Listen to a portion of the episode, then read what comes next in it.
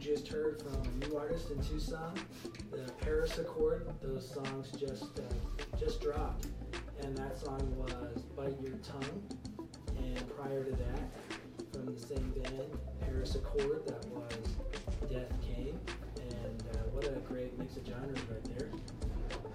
Prior to that, we played Drug for the Modern Age by Gopecky. Prior to that, Freedom for a Change by Gizmos from the album El Dorado. Prior to that, Bomb Through the Breeze by Hannah Wicklin and The Stepping Stones. And we kicked off the night with Radio by Ryan Bingham from the album Fear and Saturday Night. We are here with the House of Rossi, a social welfare organization, a C four. And they define themselves as an Art Save and a People Helping People initiative. Welcome, everybody. Hello. Thank you. Thank you. So go ahead and uh, introduce yourselves and tell us a little bit about the start of the House of Rossi. My name is Estella De Rossi, of course, and I am the founder of House of Rossi. And I'm here with my two board members, Misty T, the co-founder and the executive art director.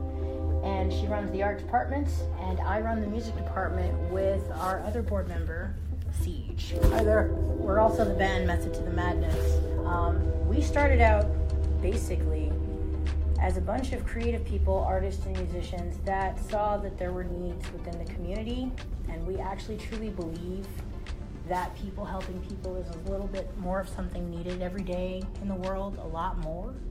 So we thought, why can't art be the cavalry? Art and culture is something that tourism wants to see. People want to see a good show. They want to see some art. They want to have food, cuisine, music, and art go with that. And we thought, we're doing this anyway. Why don't we do this to make a difference? So we started the House of Rossi. You mentioned off air that you're a C four organization. Can you explain what that is? Haha, the age-old question. There are several types of nonprofit organizations. Most people are familiar with a five oh one c three, which is a charity organization, and they are wonderful. They do a lot for people. However, they have constraints that don't always work with real-life situations. C fours are social welfare organizations. Their goal is to serve the public one hundred percent, and they legally have to. You see these with more like religious establishments, churches, volunteer firefighters associations. We decided to follow the form of the Firefighters Association, but instead of putting out fires, we hit it with creativity and make things better. Great. Part of your collective is the marriage of art, music, and media mixed with fundraising and community advocacy. How do you see the future of the House of Rossi uh, in terms of your mission? The future is warp speed. We are getting called like crazy.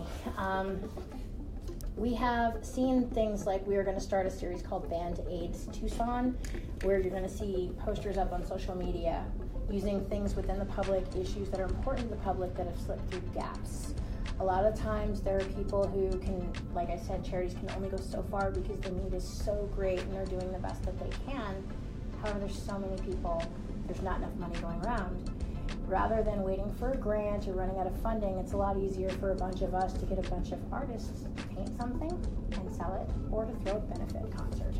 So the future is to have more public functions and social interaction to help public issues. Around October, we're probably going to be having an art auction along with a concert event. So we will have vendors there. We will have art, that a silent auction with the art, and we will also have a concert for everybody at the time. And then we plan on doing um, a toy drive again at the end of the year. So hopefully we can start getting things going with several different areas and different people to help to fill some of the gaps. And hopefully we'll be able to actually make a difference. We've done fourteen events already since last August. That sounds really wonderful and impressive. We look forward to hearing some of your music at the eight o'clock hour. Coming up soon.